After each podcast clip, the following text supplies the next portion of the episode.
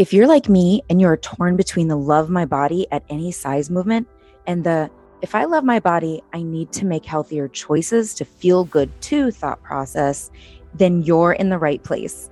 It's every day now that someone out there is telling us the next best thing on TikTok or Instagram ads or showing us another shortcut, and it is exhausting. How about we heal our relationship with our bodies, exercise, and food, and give ourselves grace along the way? Let's do this together and celebrate the small stuff. Welcome to A Healthy Dose with Sadie Tolbert.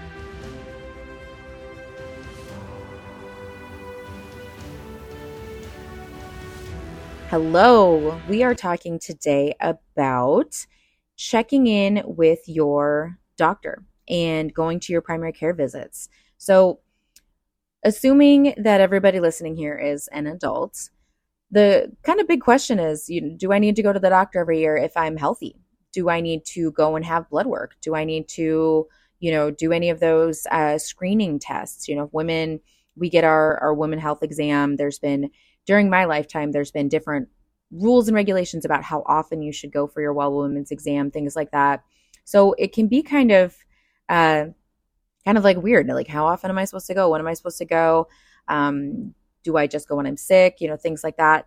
And I believe it was really in nursing school where I started to learn about all the things that can happen to you that's that's pretty silent, you know, that you don't see unless you are screening and you are getting tested and, and having things like that. And at one point I was like, well, why don't we all just go in and have a full body CT scan every year just to see if anything's growing anywhere? Obviously, that's not possible. Maybe in the future they'll come up with something like that, but it's not really something that we can do specifically at this time. But there are a few things that you can do yearly. And then there's some things that you really want to pay attention to, um, especially as you age, on how often it's suggested. Now, the cool thing is, technology is constantly being updated.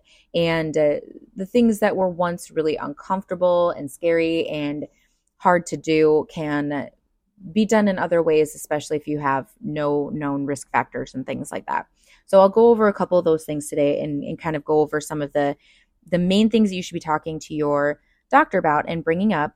And just some general information about um, advocating for yourself and whatnot. So a bit of background I've worked in a clinic, I've worked in the ER, and um, I started out in a level one trauma center, and people would come into this this specific trauma center with things that they should be going to their primary care doctor. And so it was this constant thing that we were talking about as employees like don't these people ever go to their doctors and it's different if it's happening and and it's you know scary on a Saturday night and nothing's open. But the the main fact that a lot of people are doing this is either one they didn't have insurance and they were coming to the ER and just going to get a big bill or their doctors were busy. So they know that if they call to make an appointment they're not going to get an appointment for a couple weeks. And so why not go to the ER you can get answers much quicker there especially you know through blood work and testing and things like that. So a lot of times we were so busy that it was figure out if there's an emergency. If not, you're out. And then they'd get mad because they wanted to have answers. They wanted to have, you know, more than what we were able to give them. But we basically just rule out if it's an emergency or not. And then follow up with your primary, primary care provider, you know, go to a free clinic, do whatever, whatever. And so after I had moved to our next duty station, I started working in a rural ER, and that even more was like a doctor's office sometimes. And so it was a much smaller town, and um, there's just a different feel of what was going on there, but you know, a lot of the same types of things. You know, I've got a cold, it's been going on for four days, and oh, did you call your primary care provider? Oh, yeah, they can't see me, or or even you know they wouldn't give me antibiotics, so I'm coming here to get antibiotics from you. So that type of stuff we would see, especially at that ER. I'm sure it happened at the other one. I just didn't notice as much, but they would come from the neighbor town ER, didn't get what they wanted, so they would come to ours or they would go from ours to theirs, so they would call us. And anyway, I had taken a job um, because my hours weren't very stable in the ER in a clinic. And this was two doctors and myself. And that's when I really got to know my patients because it wasn't just the frequent flyers that I knew, it was everybody. It was the full families. You know, there was uh, mom, dads, and several kids that would come through. And so we did the well child visits and and we really started to value um, the the making sure that when they came in for their actual you know physical their yearly screening their annual blood work and all that stuff we were pretty much scheduling the next one for a year later or a follow up with certain blood work that we had to keep an eye on for six months, things like that. And so it was kind of on the employees, you know, the the clinic to do that. And that's kind of uncommon. Um, we were not full. This was a, a different model of a, a primary care clinic.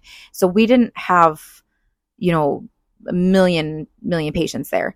I have seen other clinics, especially ones that like my family goes to, where I mean they they have 10,000 patients per doctor. I'm sure that's probably an exaggeration, but it's a lot. And it really is hard when people are coming into the doctor for little silly things or they're coming in because they're you know just super paranoid or have some sort of hypochondria things like that so what happens to doctors when they see so many people like that they they tend to miss things. They tend to send you off to a million specialists. The specialists have even longer waits. Um, they tend to be short with you. They tend to not have as much bedside manner, and it can be really frustrating when that you know happens. So when I recognized how important it was um, to advocate for my patients, and I had the ability to do so because I didn't at that clinic deal with insurance or all the other stuff that is annoying behind the scenes that we don't see medical staff takes care of, right? So I was able to really advocate for them and we caught stuff. We actually would take somebody's blood work and say, "Hey, you are on the borderline for diabetes or high blood pressure, hypertension, things like that. We've been watching it. We can see these trends. And in the last 3 years, you've come in, your your numbers are creeping up. And so let's talk about, you know, what the things are that you can do to go in the opposite direction. And we'll check you again in six months. And if it's not going in the op- opposite direction, that's when we'll start with medication. And so it made so much sense to me that I knew not only for myself that I needed to go every year, and I do, I go to the VA, but also to advocate for other people that are my age. And so I'd be talking to random you know friends and stuff and we would come up sometimes that our parents generation was getting sick and they were having a lot of uh, health issues and stuff like that and and for me that really made me look inward to myself like oh my gosh like you know if my parents are going through this stuff at their age and their parents went through that stuff at a slightly older age what is the trend here it's going to happen to me younger and my whole story with my health i was uh basically after I had my son, he's four now, um, I had gained a lot of weight and I, I just really did not take care of myself, mind, body, soul, anything. And during the pregnancy, we had uh, tested different things and they were like, oh, you know, it's just the pregnancy. Don't worry about it. You know, you've got high cholesterol because of pregnancy. or you've got, you know, um, not quite just gestational diabetes, but, you know, they didn't want me fasting or anything. And so there was just some things that we were monitoring. And then six or so months after having Miles, and especially after a year, um, that's when I was really just borderline. And and I asked my doctors just just give me a minute, give me you know a little bit of time so I can try to work on that. And that's when I really started paying attention because it was a, a real mortality rate for me in, in moment in, for me because of seeing what my parents have gone through. And I I felt like I had done enough of my own research and I had been interested in, you know, weight loss and nutrition for so long that I just needed to sit down and put my money where my mouth was and actually do what I knew I needed to do. And I was able to, in my case, take care of all that stuff so that everything got back to better numbers. And the doctors were like, this is what we want to see. You know, this is health prevention at its finest, right? So um, I shared a lot of what I was going through with the patients at the time.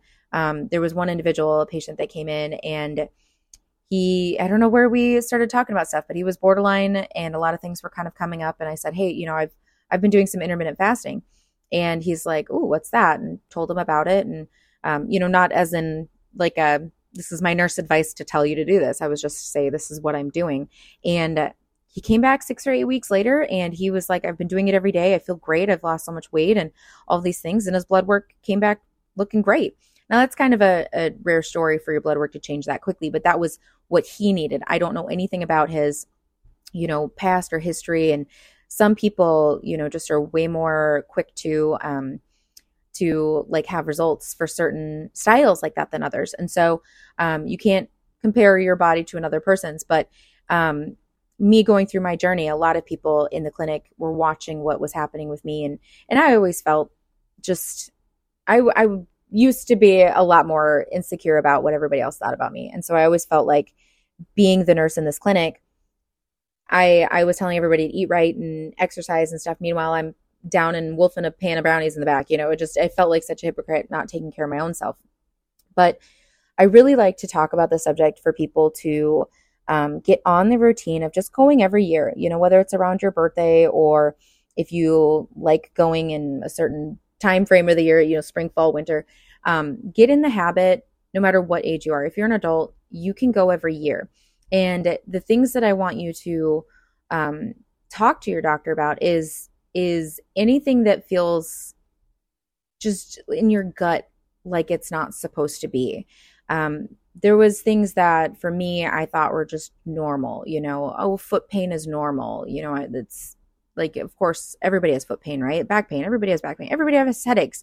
Everybody has skin problems. You know, don't be afraid to bring up things that feel really embarrassing and gross. Even if you're like, I didn't tell anybody at all that I have this you know odor or a rash or an itch or or does this look normal to you there's certain things about our bodies that you're just not going to ask your best friend or your you know circle of friends about um there's things that you don't know if it's normal or not unless you ask and and you don't necessarily want to google some of these things because you're going to get some images that are not going to be pretty and sear in your brain so write down a list and bring it in and just talk to them about that. Say, you know, talk about your food, your your lifestyle choices, your what you're doing, what you're not doing, and and and really recognize um, when they're educating you, when you're talking to the doctor, the nurse, or any of the staff, if this is something that um, they have passion and that they have a lot of understanding with.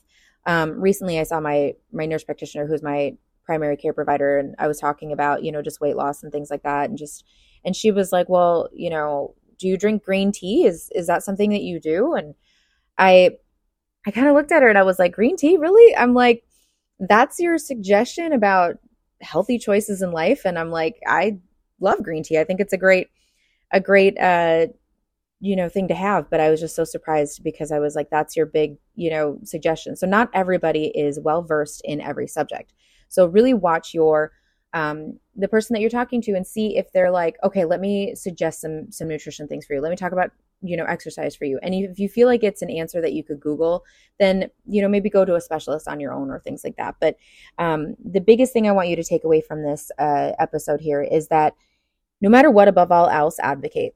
If you are feeling like they're not listening to you, if you feel like you are being gaslit, if you feel like they are um, not as well educated on a subject and they're acting like they are, advocate and stand your ground. And remember that, you know, these people, even though they have a lot of education, they don't know everything and they put their pants on the same way that we do. And they do deserve our respect. You know, don't, uh, just, I always tell people to start off by, you know, calling them doctor.